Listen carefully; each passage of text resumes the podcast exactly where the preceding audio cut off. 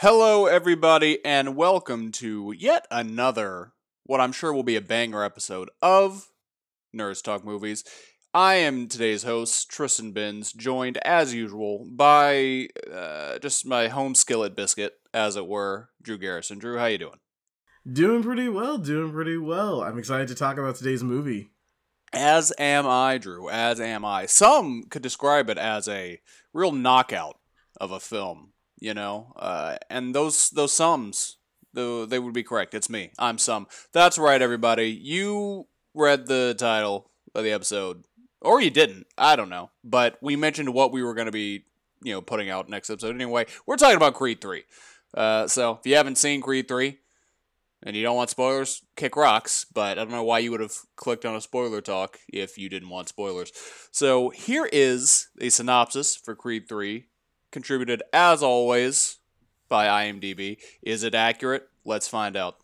Adonis has been thriving in both his career and family life, but when a childhood friend and former boxing prodigy resurfaces, the face-off is more than just a fight. That's actually shockingly accurate. Very accurate. I was not expecting that from IMDb. You know, we I ever since uh, I, I saw their synopsis for Jurassic Park, I've been giving IMDb a lot of shit. And that was, uh, that, was a, that was a few months ago. And there have been other instances where we're just like, this is really burying the lead here. But I feel like the last couple times, they've been they've been on the upswing for us. I think I got to start giving them a little a little more credit. You know, credit where credit's due. Yeah, it seems like they hired a good intern to help. It seems like they did. Or, you know, maybe someone just going in the back channels and editing it to make things not look ridiculous. But either way, I'm not complaining. It makes our, our situation a lot easier. Now, on to the cast and crew. So, this film was directed by Michael B. Jordan in his directorial debut. And might I say, did a great job.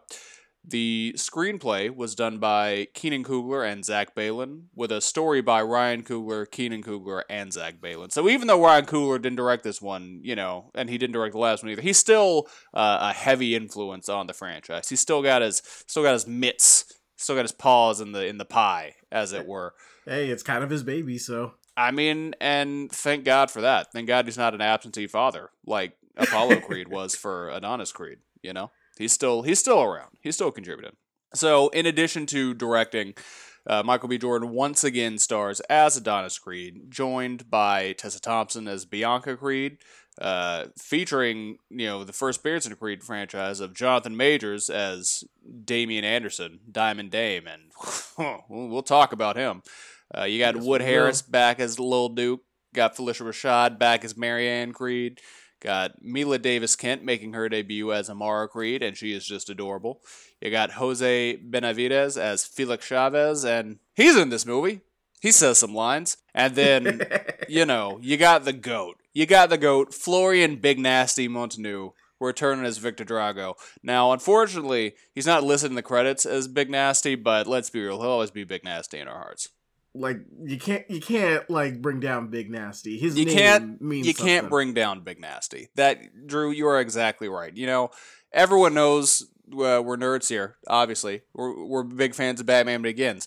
And when he's saying he needs to be a, a symbol, you know, something greater to, to inspire the people of Gotham, that's what Big Nasty is like. He inspires mm-hmm. us all to be bigger and nastier. And I thank him every day for that. Thank you, Big Nasty. Our father, who aren't in nasty heaven. The father, the son, and the big nasty spirit. You're you're the symbol that keeps Gotham alive. He is the symbol that keeps Gotham alive, and he's the symbol that keeps Nerds Talk Movies alive on the days where we're just not feeling nasty enough. But enough of, of Big Nasty. Well, never enough of Big Nasty, but moving on from Big Nasty. So, we've covered multiple Rocky movies on this show before. Um, we covered Creed two last week. Not much build-up we need to do here for a for a prelude. Everyone, we, we've been building to talking about Creed three for a while. We've been looking forward to it for a while. So let's get right into it. Drew, what are your general thoughts on Creed three? My general thoughts is that it's Rocky five with a new coat of paint, but it does it pretty well. Like, I have a fe- like I have a feeling that the Creed movies are just taking the Rocky, like taking the Rocky movies that didn't do well and making them the sequels. I mean, they're onto something.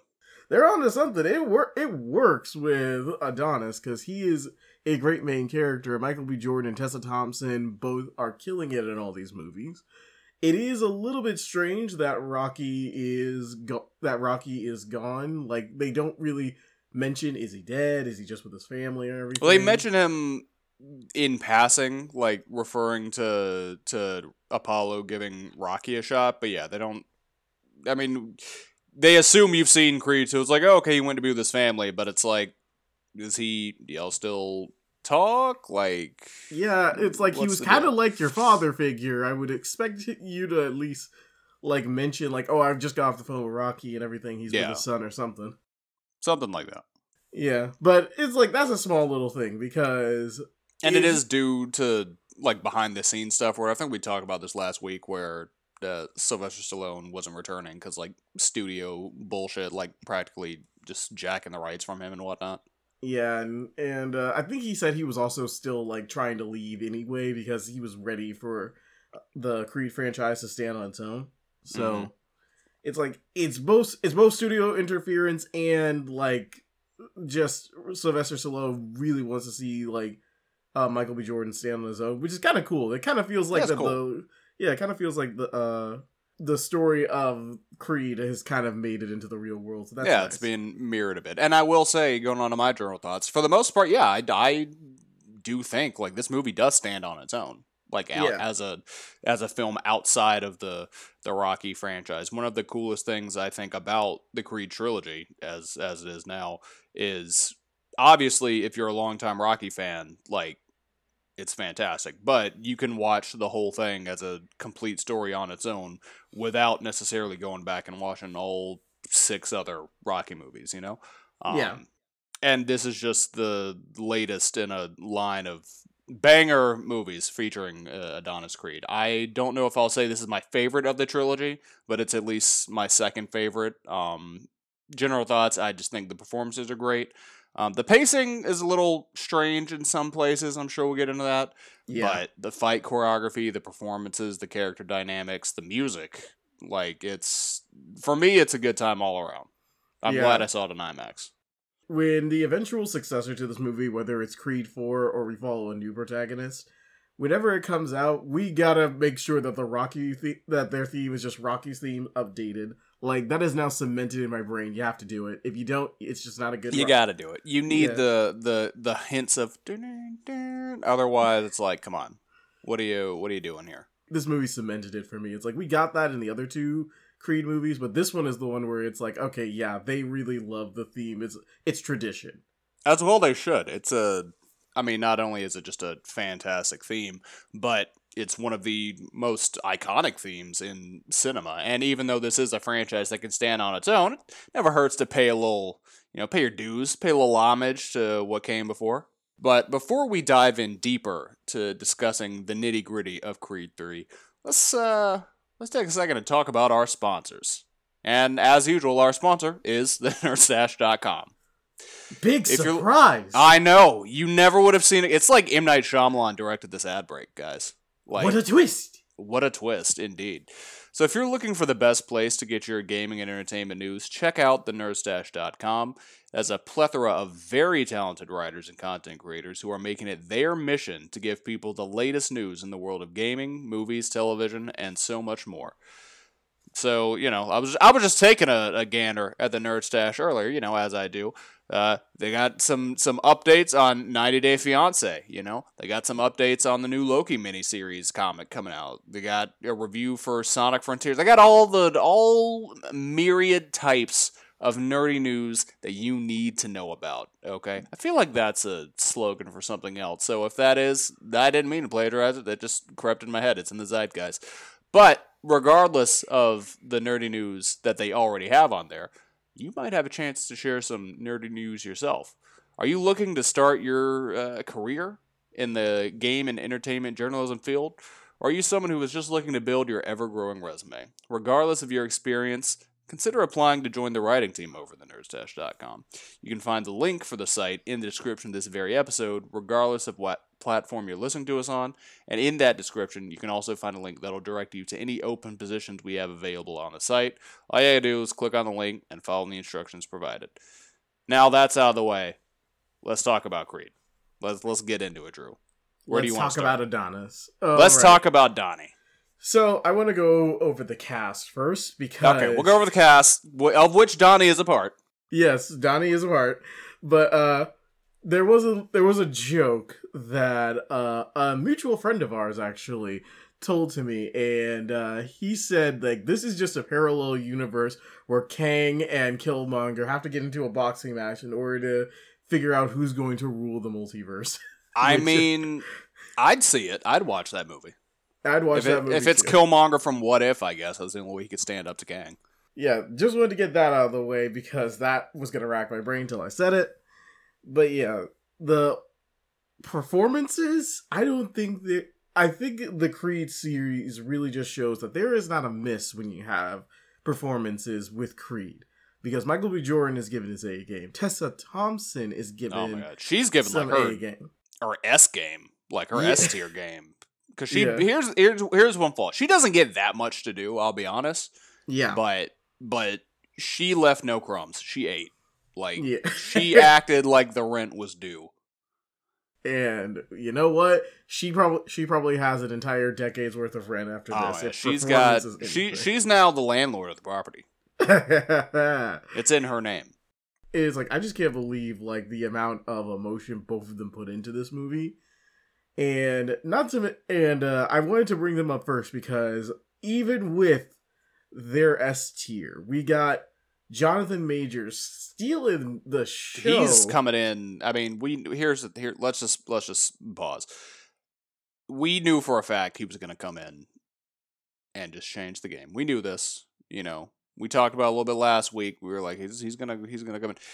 I don't, what's above S tier? This man came in like the alpha and the omega. Like he just, a, he said, of, "I am that I am." In one of the games I play, above S tier is double S, and the final is smoking sexy style. Okay, well he, well you know, after that workout scene, he did come in with some smoking sexy style. So I think that's mm-hmm. appropriate for Jonathan Majors here. It's incredible that he's able to like work so much different uh, emotions through a character, and he has to do it all in like one scene. Mm. And it makes you, and it makes me realize why we love him as the different versions of Kang, even if Kang is like not one of my favorites. It's like it's because of Jonathan. He just makes he's it. Just a damn he just good makes actor. It something. Yeah, he he knows how to do the damn thing. But you know who else knew how to do the damn thing in this movie? Obviously Big Nasty in the few seconds he's in, but that's not who I was going to say. Uh, what's her name? Mila Davis-Kent. Okay? I don't oh, know yeah. if she's been in anything before. I don't know if this is her first movie, but let me tell you, that little girl is adorable. Okay? I really appreciated that they, you know, they, they the use of A S L in this. I mean, they don't really have a mm-hmm. choice because the character's deaf, so, you know, you don't really have any options. But yeah. it's just... It was good. Their, their chemistry, her chemistry with um, Tessa Thompson and Michael B. Jordan was fantastic. You really buy them as a family unit. Like, I wanted to see her beat up the kid who who tore her. I was like, yeah, you know what? Fucking throw hands, Amara. Like, yeah. this, you, you obviously, kids, if you're listening, I don't know why you're listening. First of all, this is not a kid-friendly podcast. I know, uh, right? Where are your parents? And, a, and as someone who was an I S S teacher, obviously, I should not be advocating for kids to fight. You know? But that being said, you know, fuck around, find out, kid. All right? Like, it's going to be like that sometimes. What I also love is one of the things that Hollywood does a lot is that they try to make disability means, oh, this person's just going to be nice and sweet. And it's like they're pained and troubled and everything. It's like, no, it's like, it's like Bianca flat out says, it's like, you know, they're still kids, right? Like, yeah, like they still, still live full lives. Yeah, it's like just because they have a disability does not mean does not preclude them from being a dick, and just because they have a disability doesn't mean that they will be uh, that they won't be nice. It's yeah, they can still they people. can still be three dimensional people. They're not yeah. pigeonholed into just being one person's idea of what someone with a disability is like. And you're right, I I do think that was a one of the stronger points of the movie. Um, who else on the cast really nailed it? Because I feel like, I mean, Felicia Rashad, she doesn't miss. She's never missed a day in her life. And I don't necessarily love some of the things they did with her, but I'm like, well, she's fucking, she, I mean, she's acting her ass off, so. Although I'm kind of sad because I feel like we've moved on to killing all the black dads in movies, so now we're killing all the black moms. All the black moms. You can't have black parents in films, true. Everybody knows this. Uh, it's an unspoken rule in Hollywood. You just go ahead and diving into that because I don't have a, a big uh, section of that about her death. Feels like it happened real quick. Yeah. Like, that's one of the pacing things I'm talking about, where it was emotional. Like, it was a great scene with her and, and Adonis. Like, it was heartbreaking, her calling him Apollo, whatnot, saying, oh, Adonis saved me. Like, that was real sweet. It was great. But it just, and they teased, like, yeah, she had a stroke earlier. Like, you know, do you want to live with us? She was like, no, it'll be fine. But, like, just was not expecting them to have an argument. And then five seconds later, she drops dead, practically. Yeah, I kind of felt like that was going to be at the end of the movie, but I guess, yeah. like, where they put it is good, is, I guess, good enough because it's, like... It's ramping up towards the end. Yeah, it just did feel like that there should have been a little bit more before then. Like, yeah. we don't even see, like, her heart's weak after she argues with Adonis. Yeah. And that's, like, that's one of the things where I was saying some of the pacing of this movie is a bit confusing, where while I was in the theater... Don't get me wrong, I enjoyed every minute of this movie. But while I was in the theater, I was having a hard time gauging, like... And I didn't check my phone. It wasn't one of those, like, oh, let me check my phone to, like, you know, when can when can I get out of here? But it was one of those of, like, wait, what part of the movie are we supposed to be in now? Have we been here for an hour? Or have we been here for, like, thirty minutes? Yeah. Or it's like, oh, she just died. We're ramping up to the big fight. Or it's like, or is he going to have another... Like, right when uh, she... died, it was like, wait, are they gonna have two fights? It was like, he has the first fight and he loses, then he comes back, like in Creed two. Like, it was just hard to gauge where this all was taking place in the timeline of the film. But, you know, that being said, when it all wrapped up, I wasn't complaining like, oh, I was just so confused by the time. It was just like, hmm, I'm, I don't know where this is. Like, how, how long until I can go pee? I mean, I also had a showing of, of Cocaine Bear, like, immediately after, so I was like, you know, gauging the time there. Side note, Cocaine Bear, entertaining movie. Wanted to go see it, but was with was at the movies with a friend, and she did not want to uh, stay for Cocaine Bear, which I was, which I was mad at. You can't party with the bear? She can't party with the bear. She ain't got that bear in her. But uh, it's like, in the beginning, I feel like it takes its time a little too much. Like, mm-hmm. okay, we can speed this up just a little Just faster. a little bit, just a tad. Yeah, and it's and it's like, then it's like, oh, we get to the middle, there's some decent pacing, but then it's like suddenly, shock, we're in the third act, and I'm like, wait, what? It's like that shifted into maximum overdrive real quick. I guess the whole thing is like, it was ramping up speed to this. Yeah, and which, to a certain extent, I do appreciate, because I feel like a lot of times we do... You know, think like, okay, like, are we gonna, like, when are we getting to the third act? It just, it felt somewhat abrupt. Although the runtime of this movie was shorter than I was expecting. It's less than two hours, I think. Really? I thought it was, I thought it was two hours and some minutes. I want to say, hold on, let me, let me check. I want to say it's an hour and fifty minutes. It's an hour and fifty-seven minutes. Okay, so it's... So less than two hours. And that's pr- hours. that's probably including credits and whatnot, so... Yeah, so...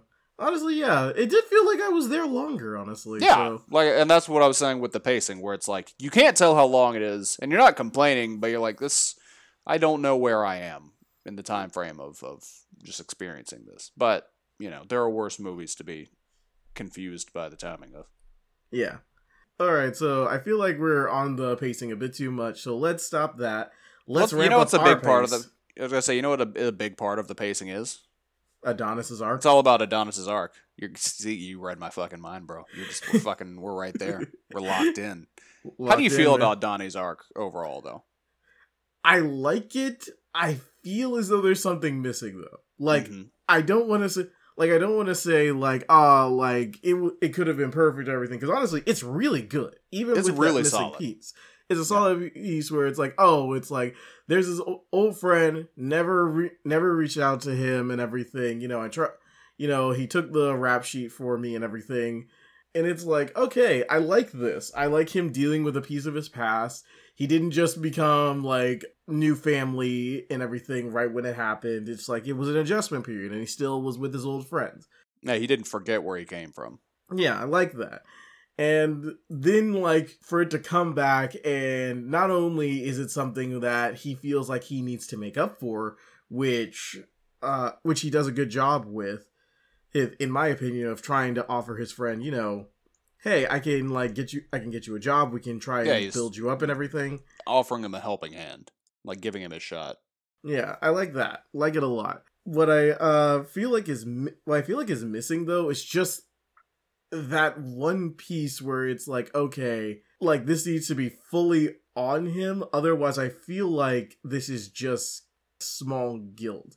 And mm. as much and as much as the fight is like his fault for starting it and everything, he I feel like Duke. I mean, not Duke. Damian would have uh. would have done the same thing if he saw him, because it's like, this is the guy who abused them in their yeah. home. It's like, so I, so it's like, it's get this like small feeling of, nah, there's, there's, there should have been like a little more to this, something else. Yeah. Well, and I think that is part of like what they're saying at the end. And we'll get into this later when we talk about their dynamic and just what are the, this movie I feel like plays a lot with like toxic masculinity and whatnot. And then, interesting way that I feel like not enough people are talking about. But at the end, when uh, Adonis is like, you know, my bad, it was on me. And then uh, Dame was like, no, it wasn't on you. You were a kid. Like, it wasn't on either of us. Like, I think that is lending itself towards what you're saying, where it does seem like Damian's got that. I'm like, yeah, no, like, it's it wasn't on you. Like, we were kids. I would have done the same thing, you know, that sort of thing. Um, But as for that missing piece, I do agree. I think for me, maybe if there had been, like you said, another conversation with his mother right before she died, you know, yeah. something like that, or maybe another another conversation or confrontation with Dame uh, around that period, because it did feel weird that Dame didn't say anything like, oh, sorry about your mom or anything like that. Like, yeah. Even when I, for a second, I thought when he was like talking shit and whatnot, he was going to say something about his mom then. It was just odd that there was like no acknowledgement at all. Um, and going along with his, his mom dying, I think that is the one part where I was like, okay, Rocky could have done something.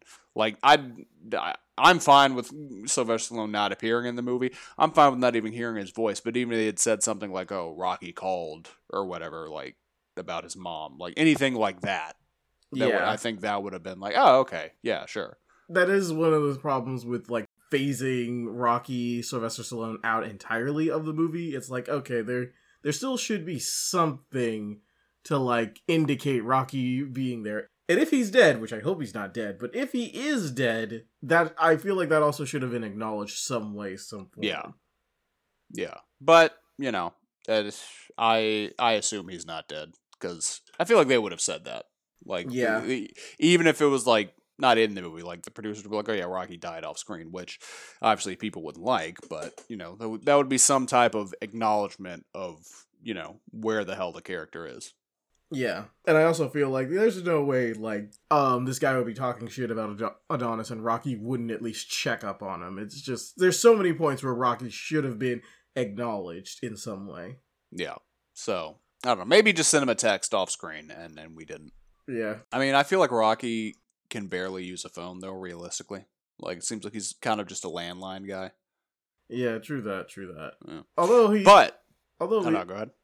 Although it's like, we do know that he could, he could from the first um, Creed movie, at least he knows how to call with cell phones and stuff. And he knows how to use robots, so... I don't well, know. I mean, that was a different time, Drew. Robots were all the rage in the eighties. Rocky you know, four. Just, rock, that was rock. just the... I mean, it's, we saw how that like robot Rocky, worked out for them, so yeah. But it's like, but it's like, it's the one, it's the one thing about acknowledging Rocky four's existence with both of Creed one and two. I mean, Creed two and three. He he knows how to build. A, he knows robots. He knows how to build them. It's like, I don't think he wouldn't know how to use a smartphone. So what you're saying to me, it sounds like, is release the robot cut.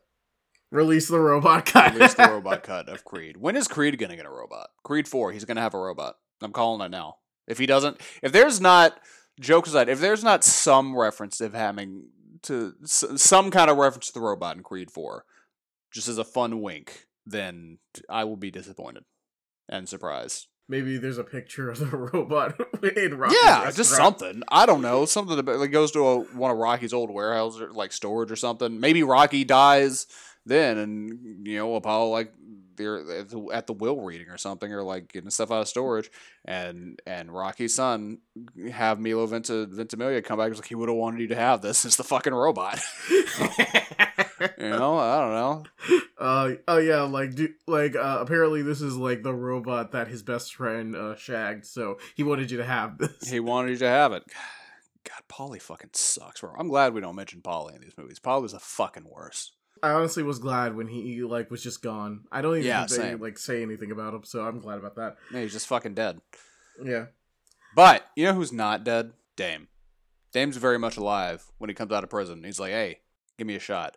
And through some shenanigans, he gets that shot. Now, I'll admit, at that party, when the guy breaks Drago's arm or whatever, I was like, did Dame set that up? I don't know. I don't like that. Feels kind of like cartoon villainy, like twisting his mustache, you know? And yeah. Then it was revealed. I was like, ah, okay. That was telegraphed. I saw that coming. I, I would have liked it if it really was just some random thing. I think that would have been funnier. Yeah, could have been, would have been funnier, but it makes sense, especially since we see how desperate Dame is. He is pretty desperate, and understandably so, because that's an interesting part of his character. Like, the clock's ticking, you know. Mm-hmm. Like, he is older than Creed. He's like, I am like running out of time if I want to ever like accomplish my dream. And that's yeah. why the moment where he's like, you know, imagine spending fifteen years watching someone else live your life. Like, damn, he's uh, you got a point. He because he had them hands. He was on the fast track, and then you know, yeah, his, the shit went down. But let's talk about. Felt... Oh yeah, go ahead. I also felt like Adonis was a big part of that as well, because you uh-huh. see that he's. Sort of been, tra- they sort of trained himself in prison to use Adonis's favorite fighting style, which is uh, not only the ability to analyze your opponent, but also hit it, hit instead of hitting them with like a bunch of furious strikes, you hit him at the right time in the right place. He's very much an analytical fighter, like combined with a power boxer. Yeah, yeah. And I like that. I like the whole, like, that's how the dynamic was. And when Dame lost him, it's like he had to adapt to that fighting style. That's a nice yeah. touch. And something about the fights in this movie in general, not to bring it back to a place of superheroes, but it's me and Drew, so we're going to. No doubt. The fights in this movie, like, it made me see, David's like, okay, now I see, like, how Wildcat from the Justice Society is like, yeah. Yeah. Like, he's, he's, yeah. And Daredevil. I was like, yeah. Like, by the way, Wildcat is one of my favorite old school superheroes. Oh, and- that's great. Yeah, he's he's great. Honestly, let uh, I'm about to call him. I'm about to call him his character Dame. Uh, let Jonathan Majors play Wildcat.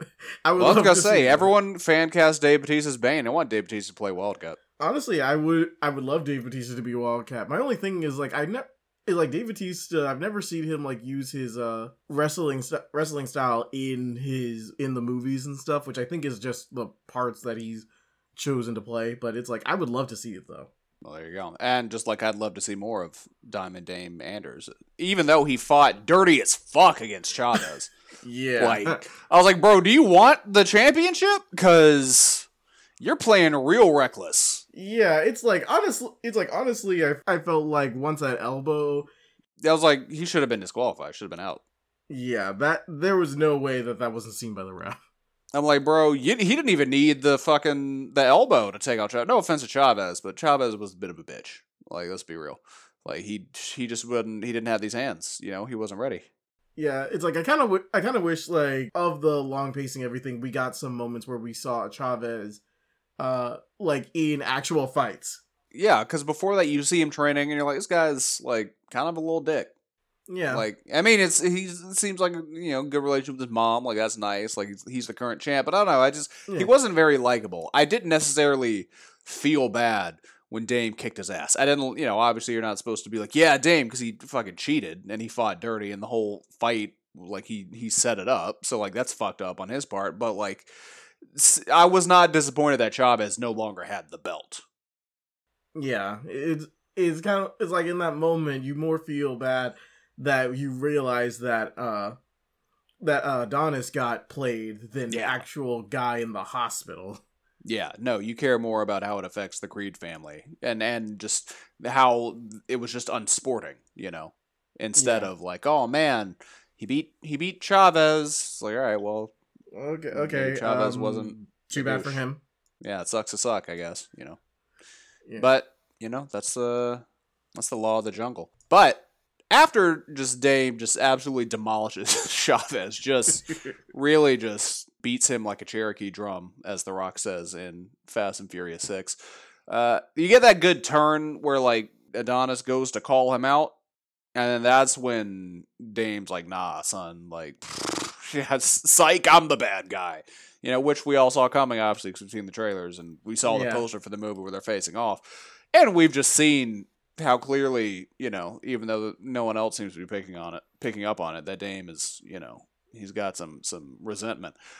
Mm-hmm. But this scene, and then just how it plays out of just Dame's continuing, like, just shit-talking Adonis and be like, no, like, I'm, like, you ain't shit. Like, I'm, I should have been the champ. Like, I am the champ now. Like, you took my life, I think is really, really well performed on um, Jonathan Majors' part. Yeah, it's like you can, it's like you can see like the resentment. It's like I, even now that he has the championship, it's like I still feel like you stole my life. Yeah. It's like I took the fall for you. It's like there's a, it's like you, we know like he believes like at the end of it he knows like he didn't take the fall for him, but at the same time, it's like, it kind of is like that you feel like he did. He feels like he did. And yeah, they were, he was in that situation because Adonis couldn't keep his temper in check. Yeah. Which is something we've seen the character have trouble with for the whole series. And in that instance was very understandable because he was a child and he was a victim of abuse. Yeah. It's like, and it's like now having like the ability to fight back, it's like, I, I can't see any point where he wouldn't do that. So yeah. But going into that, like specifically with the scene on the beach, A, that's just a fantastic scene all around.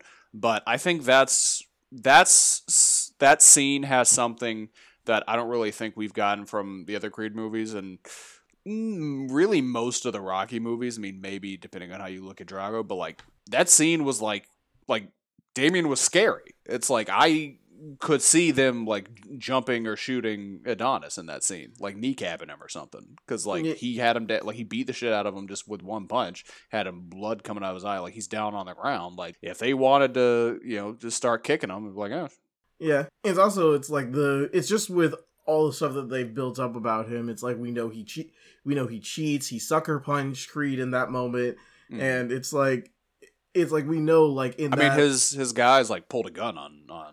Adonis. Yeah, it's like we know we know like this isn't the ring. This isn't where fair play is gonna be. It's like you yeah. don't know what Dame's gonna do to Adonis in that moment, and you're kind of wondering, okay, how is this gonna end? Yeah, how's this gonna shake out? Yeah, is it gonna be more of a street brawl, or are they gonna wait till the ring to do that? And it's like you. I mean, it's, if they'd done tense. a street brawl, it really would have been Rocky five.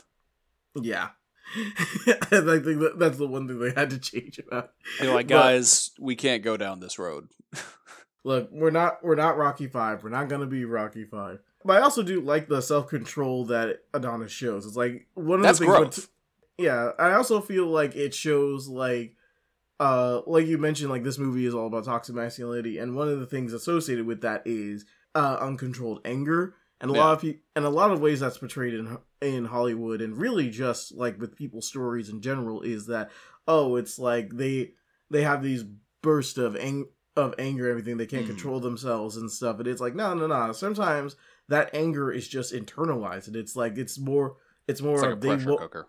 Yeah, it's like they just won't let it they just won't let it out, and instead it comes out in other ways, like they won't talk about things, or they don't um they don't go to you for help. It's like it's just like you there are other ways that anger can affect things besides yeah. explosiveness. And that whole like theme that you're talking about, that is what leads them to giving Tessa Thompson some of her like best moments in this movie, where the whole time throughout Adonis's arc she's like, dude, like you need to talk, like you need to express your feelings, because it's killing you internally, it's killing our relationship, like it's not good for our family, like you're not dealing with this stuff, especially now that you don't have boxing as an outlet anymore. And that's when you you know you get that breakdown where he finally opens up. And it also, like, when he goes into his past trauma, like, that does, to a certain extent, help explain why he was so, like, quick-tempered and whatnot in the earlier movies, because he's been yeah. that way, he's had to be that way his whole life. Like, not even just because, like, oh, well, he was in the group home for, or he was in juvie for a little bit, like we see at the beginning of the first movie. It's like, no, like, he's like he has been through some shit, so it's understandable that he's to a certain extent always going to be in some sort of like fight or flight mindset. It's a really good way of like showing like the the uh, progression of his trauma and how he's tried to like move through it. It can even be the whole reason why he wanted to go into boxing in the first place. It's like mm-hmm. it wasn't just like Dame and everything. It's just like, no, it's like I need to hit something. Yeah, I need to prove I'm the strongest. Yeah, you know, and even like ignoring the the. I'm sure part of it, obviously, as we talked about just with these movies in general, part of it is that legacy aspect of like, oh, this is what, you know, my my dad did and whatnot. But even in um, the first Creed, which we didn't cover on this show, but when he first goes to Rocky, like Rocky's like, look, I can tell you've had education. Like, why would you like be choose to be a fighter? Like, you don't have to do this. And Donnie there says, like, I've been fighting all my life. I I never had a choice. So it's like finally getting some insight into that. It's like, oh, okay, yeah, like that tracks. But that's all leading up to the training montage and then the just the the the baller final fight. So let's talk about this training montage first. Where do you where would you compare it to? Because we talked about this last week. Where would you compare it with the Creed two training montage? Where would you put it? It's below it for me, but mm-hmm. it's still real. But it's still really good. Like I think the Creed in, franchise has. Uh-huh. I think all three of the uh, all three of the uh, montage, the training montages with the Creed franchise are mm. great. I will say, however, I think this one is the weakest one for me, just because it's this one is like other of the training montages show like a char- like the character's growth fully. I feel like this one is more of okay, we've gone through the growth, now we're going through like the build, just build up. I I agree that it's weaker than Creed two for me, but I would still put it above Creed one. And mind you, like this is, especially when we're talking about the Creed franchise, we're just, we're still just comparing just great things. Like it's still, like I'll, I'll be honest, this training montage is still a lot better than a lot of the other Rocky montages. Like if we're if we're being yeah. realistic, um, but I do agree with what you're saying, where parts of it felt almost unfinished in terms of his growth. Like it mm-hmm. it suffers from what we've been talking about a lot with this movie with. It's paced somewhat strangely. Yeah. Uh, and its individual parts are interesting, but after, you know, he's knocked down, he has that moment where, like, he gets up and he takes off his helmet and he starts, he's like, come on, Big Nasty, I'm not getting out of the ring. Which, we gotta give this this scene points for the best use of, of Big Nasty in this film.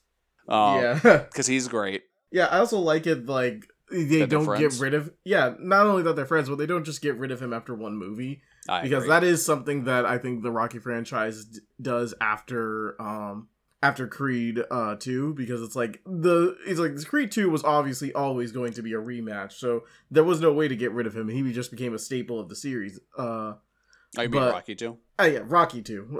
I said Creed, didn't I? You did.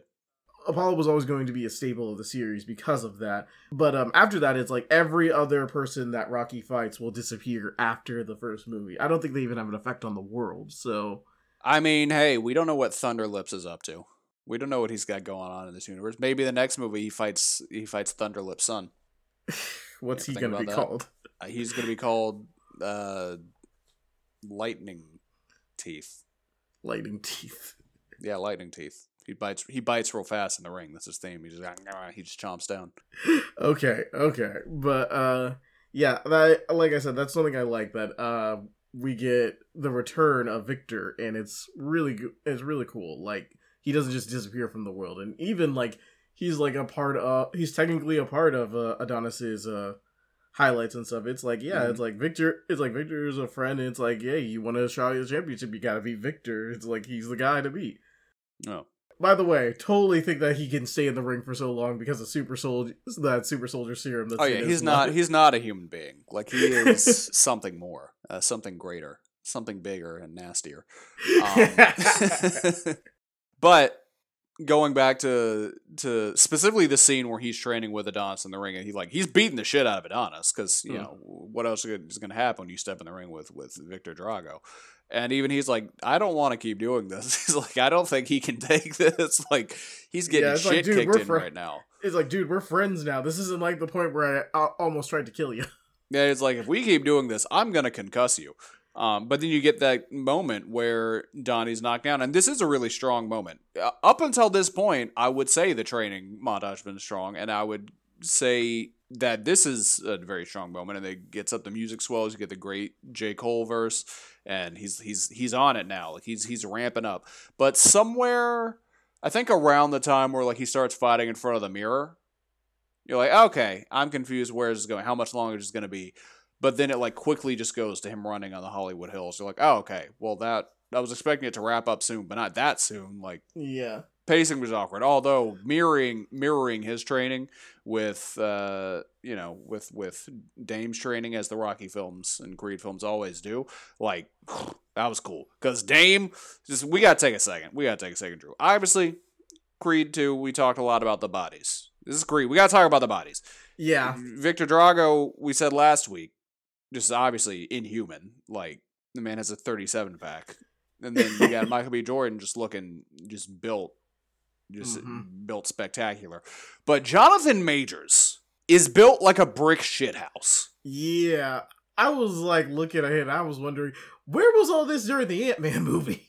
I mean, it was hidden under that, that Kang, that dope Kang armor apparently, but Jesus H. Christ. I mean... There's a reason why I fan cast him as Superman last year when we were doing our, you know, D C E U reboot pitches, which mm-hmm. seems like something I think might be coming true, but that's for a Clash of the Stash episode. But, and it was because I'd seen, I mean, aside from just seeing him act and other things, like, oh, he's a great actor, I'd seen a set photo of this training scene where I saw how jacked he was. I'm like, that's, we need to get that man in a superhero role. Like, he, and it, one where he has the chance to be shirtless. I don't know why we'd really have Kang shirtless. You can have Superman shirtless, though. You know, Lois is like, hey, Smallville, come bail some hay. Yeah, and you know, it's like Marvel, well, not Marvel, M C U, it's a tradition that all of the male superheroes get their shirtless scene at least once. We've been getting away from that lately, and I gotta say, Drew, I'm not happy about it. We need to objectify these men more. Okay, we need equality, we need equity. Yes. Right? We need to see the work they're putting in. We need to see their beefy bods, okay, so it can make us feel worse about ourselves. And yeah. then either just send us down a shame-eating spiral or motivate us to go to the gym, you know? I saw Creed three, a little bit of both happen for me, you know? Oh my god, I couldn't get you to go to the gym in college, man. I, well, I go now. How much of it is because of the Creed franchise? I'm embarrassed to say. You know, maybe I'm having my own little training montage. But back to this training montage, I will say it's cool when he pulls the plane, you know? Yeah, that, like that. that was cool. He's like, I don't know why, but I kept ima- I kept imagining uh, Bianca just sitting in the plane. She's in like, the plane, cheering yeah. him on. So like, like, yeah. I liked uh, the beginning with Lil Duke being like, bro, you're beat to shit. Like, you're old. Your hands don't work. It had the same energy as going back to superheroes.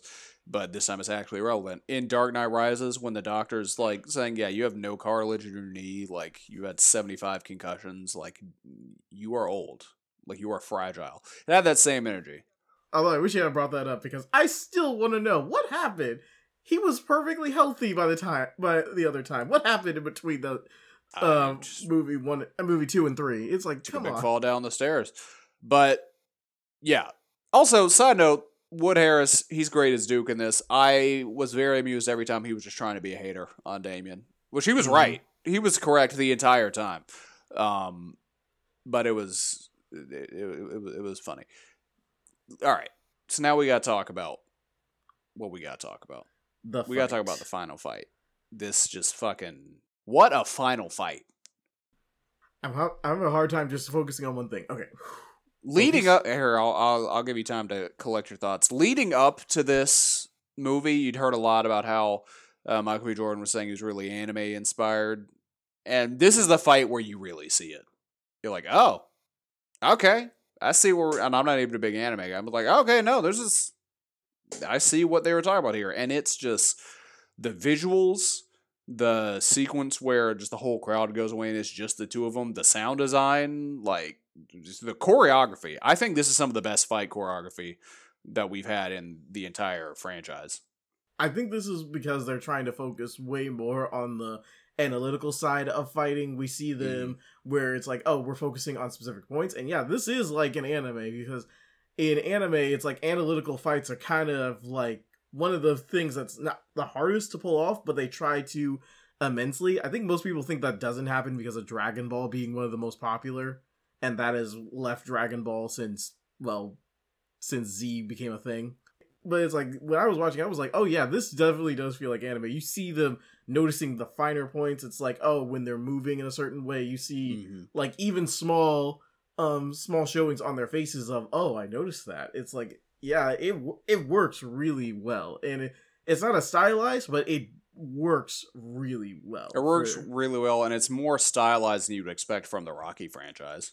Yeah, especially when the, uh, their points of their lives keep popping up. Yeah. As they fight, it's like, I like that.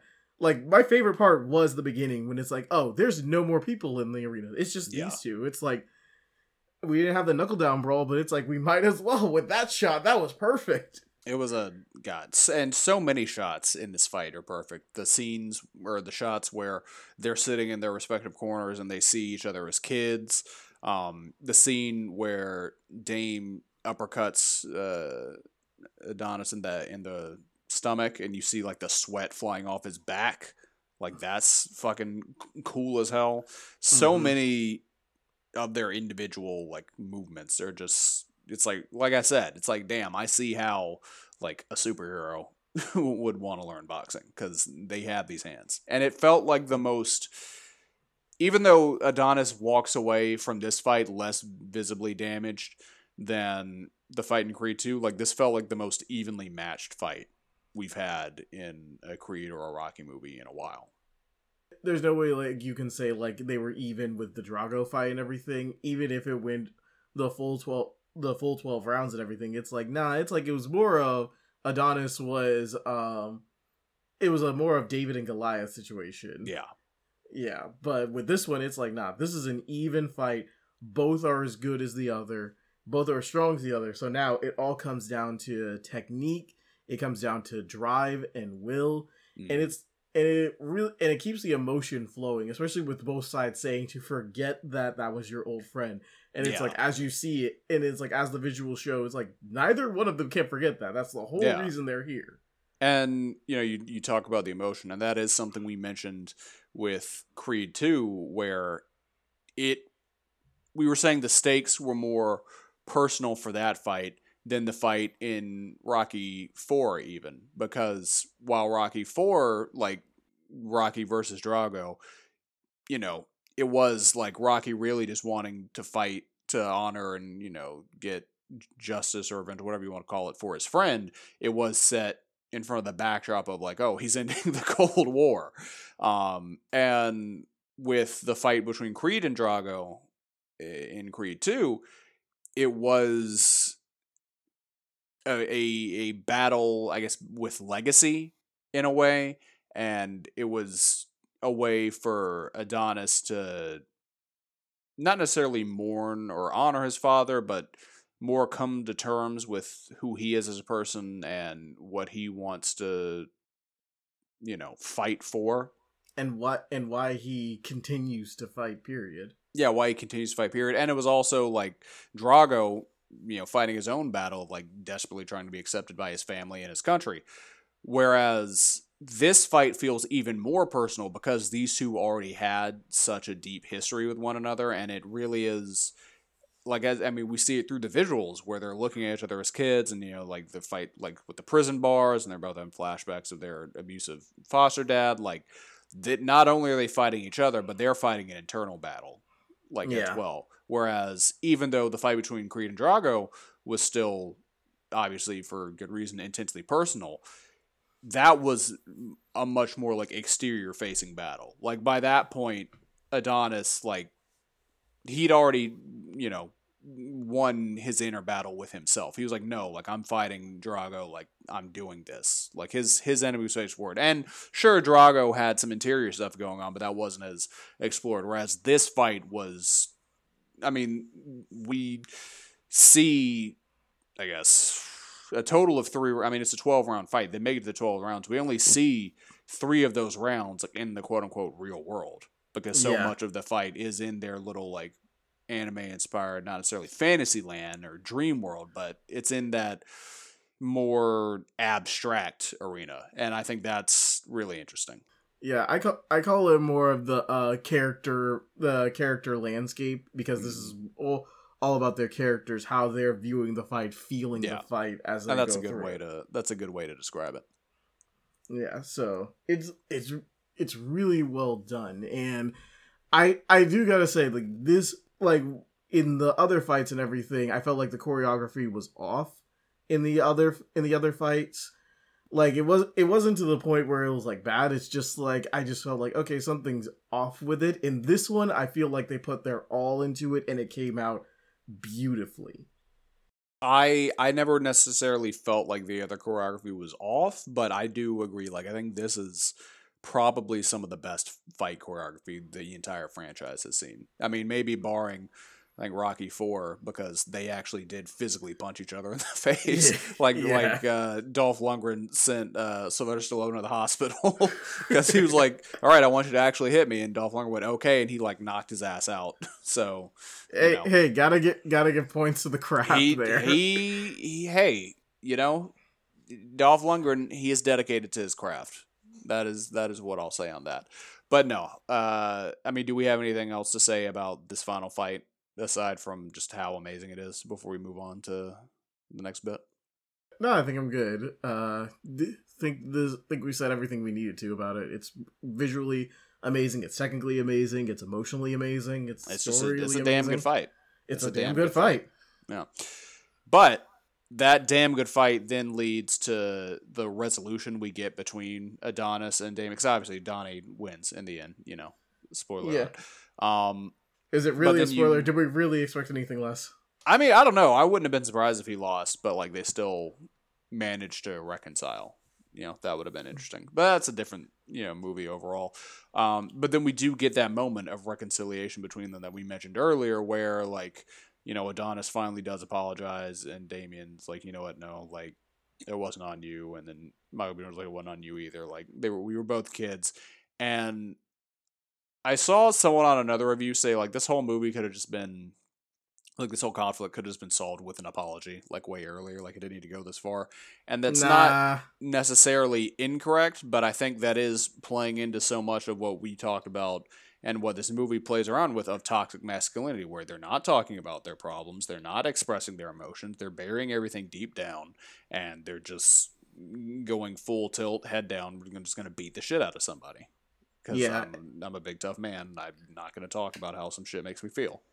Yeah, and normally I am one of those people who advocate, okay, why aren't these people talking about it and everything? But it's like, normally the normally when that comes up, when I complain about it, it's like, okay, either they're old friends or they have no reason to hide certain mm. stuff and everything. It's like, this one, they are old friends, but it's like, again, it's like there's the whole backdrop of Dame went to prison, Adonis feels responsible and everything, mm-hmm. and both are in this toxic phase of not truly talking about their problems with it. They bury it, they do their own things, and that's how and that's how the conflict starts. It's like, really, it is two two old friends unable to talk about why they yeah. dislike each why they dislike each other, but still want to be around each other. It's a whole thing. And you thing. can you can tell from the moment Damian appears, like they're dancing around it. Like they aren't necessarily, I mean, well, Damian maybe not necessarily, because he's he's playing a, a con to a certain extent, but yeah, you can he, tell Donnie's doing like, it on purpose. Yeah, and you can tell Donnie's like not sure how to handle this. Like he, you can tell he wants to apologize, but he doesn't know what to say.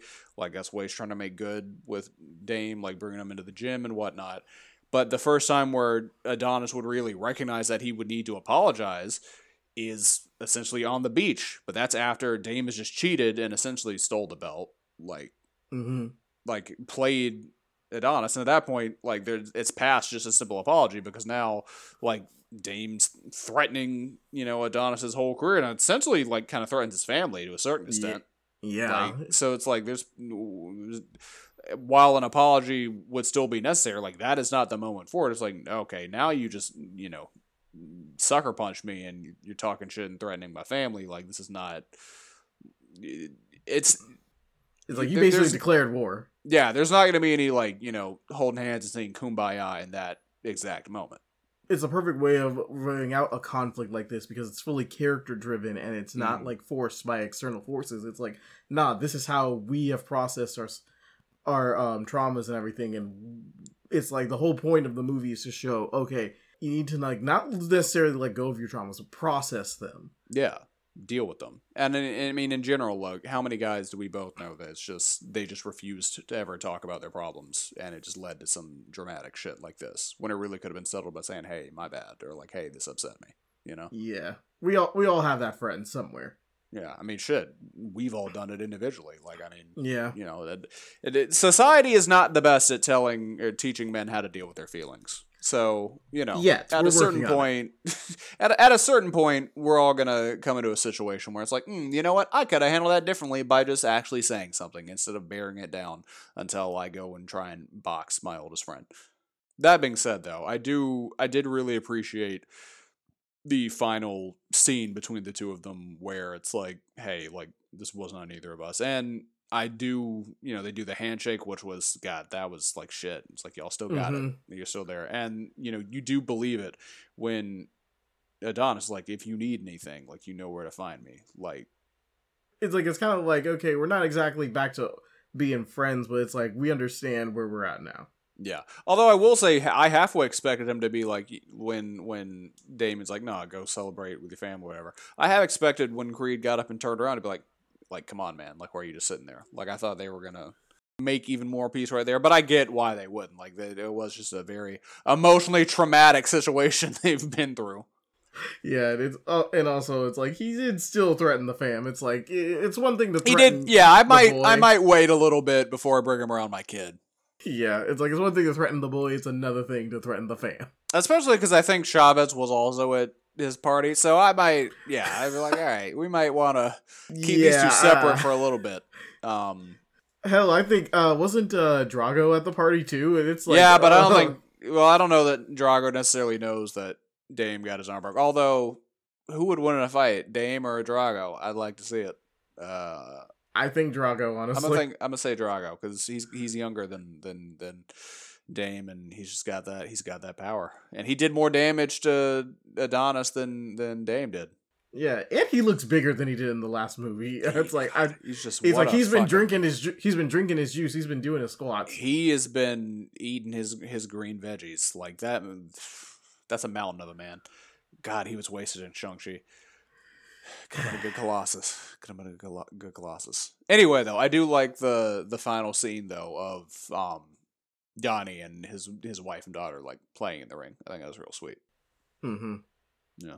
Overall, though, Drew, we we've come to the the end of the of the movie, and I know you know normally we'll do we do a more intense plot breakdown, but I didn't want to do that for this because I feel like this is a movie that I just want people to go see in theaters for themselves, even if they listen to this. Like it's just it's good. Also, the scenes are best left un uh, untouched, and you just see how they yeah. let it play out. Just see how it plays out for yourself. So, Drew, we're going to get into our overall thoughts and our final pros and cons in a little bit.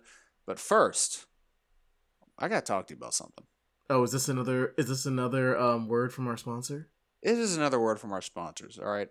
Because I got to talk to you and the audience, our loyal, just just fantastic, beautiful, intelligent, confident, talented audience. Our nerdites. Our nerdites. You know, we got to talk to them about the Power Up and Game podcast. So if you are enjoying this show, which I assume you are, or you're just hate listening if you've made it this far into it, or if you've ever listened to anything we've ever done. Amazing patience for a hate listener. Amazing. Oh, my God. Incredible patience. But if you're listening to this and you want to hear more from the those of us at the T N S Network, you want to potentially, maybe, definitely... Go take a take a gander, take a peep, you know, peep game at our video game news podcast called Power Up and Power Up and Game. Oh, I can't even. I'm so flustered. I'm so excited by how talented those guys at the those peeps at the podcast on Power Up and Game are. It's just such a great show that I can't even get the name out because you know I'm just I'm tripping over myself really to sing its praises. Because on that podcast, we run through some of the most popular, the most shocking, the most titillating, and really just the most trending stories around the gaming industry. You know, we actually record this podcast a few days before the team at the Power Up Game records, so we don't really know what they'll be talking about this week, you know, on the latest episode. But, you know, if we had to guess, they'll be talking about video games in some capacity. So if you like games, go and go and check out Power Up and Game. So back to our show. Drew, what are your overall thoughts about Creed three? What's your favorite moment, least favorite moment, and then just your final thoughts overall? Overall, I really do like I really do like this movie. I feel like I'm going to appreciate more as time goes on. First thought after I left the theater is like, I'm going to rewatch this and I'm going to enjoy it even more in the next one. Like, I feel like this is a movie you're just going to appreciate more and more as time goes on. I agree. As for my favorite scene, it's got to be the final fight. Like, of course. Yeah, like, I'll second that in advance. Yeah, the final fight is just amazingly well done. All of the emotions, all of the uh, all of the build up for this this final fight, and I gotta say, and I gotta say, it's not wasted in the least. It's like they do, they show you, they tell you and show you everything they need to know, and it's just, it's just peak. I say it was my. Peak. Yeah, I'd say my least favorite scene is probably, like, in the gym, like, first time in the gym with our champion. I can't even remember his name. I think it's... Chavez. Oh, Chavez. Yeah. So, so much red flags in that one scene. It's like, oh, come on. Come on, Adonis. You telling me you can't see the red flags with your with your man? Yeah, so you, you're not noticing that Dame is unstable? Like, Duke was right. Hashtag Duke was right. Because... Yeah. He was like, this man is trying to hurt people. Like, this is not a good idea. It's like, I think it's a recurring thing with Adonis. Listen to your traitors. Your listen traitors. To listen to Duke. Yeah, and he even says, listen to Duke. But mm-hmm. he he never does. Although I will say, Duke wasn't all the way right when he's like, you don't owe this dude anything. He did owe a slight apology or an yeah, acknowledgement he... that there were feelings there. But he didn't, yeah. you know, past that, sure, Duke was right. Yeah. full. It's like, it's, it's just my least favorite scene because it feels... Because it does feel like Adonis is just not reading the room. And it's like, it's one thing to, like, block it out. It's another thing to, like, have it right there in front of you and just not acknowledge it. No. Yeah, I but... Um, I agree. Yeah, but least favorite, least favorite scene. I do want to I do want to add on that if they're going the way I hope, having the new Little Creed be the next protagonist would be amazing. It would like, be amazing. I feel like we need a time jump of, like, fifteen years though to justify that, unless they do yeah. like a kids boxing league. I don't know. I don't know how uh, into that I would be, but you know, it could be. It's like with it a good could writer, work with this creative team. It could work. I'd be there. Yeah, but it's like but it's like Amara. If she was the next, if she was the next uh, protagonist, I wouldn't be against it. It's like I love. I love the fact that she wants to follow in her dad's footsteps, and she's also. Uh, was watching his, her dad's fights and learning how to punch. It's like, that's nice. I like it. It's whole. It's like wholesome and everything. It was wholesome family violence. That's the best kind of violence. You know, the family that fights together stays together, I guess. I don't know. I don't know what the takeaway from that is, but it was cute. It was a good father-daughter bonding moment, like you said. Yeah.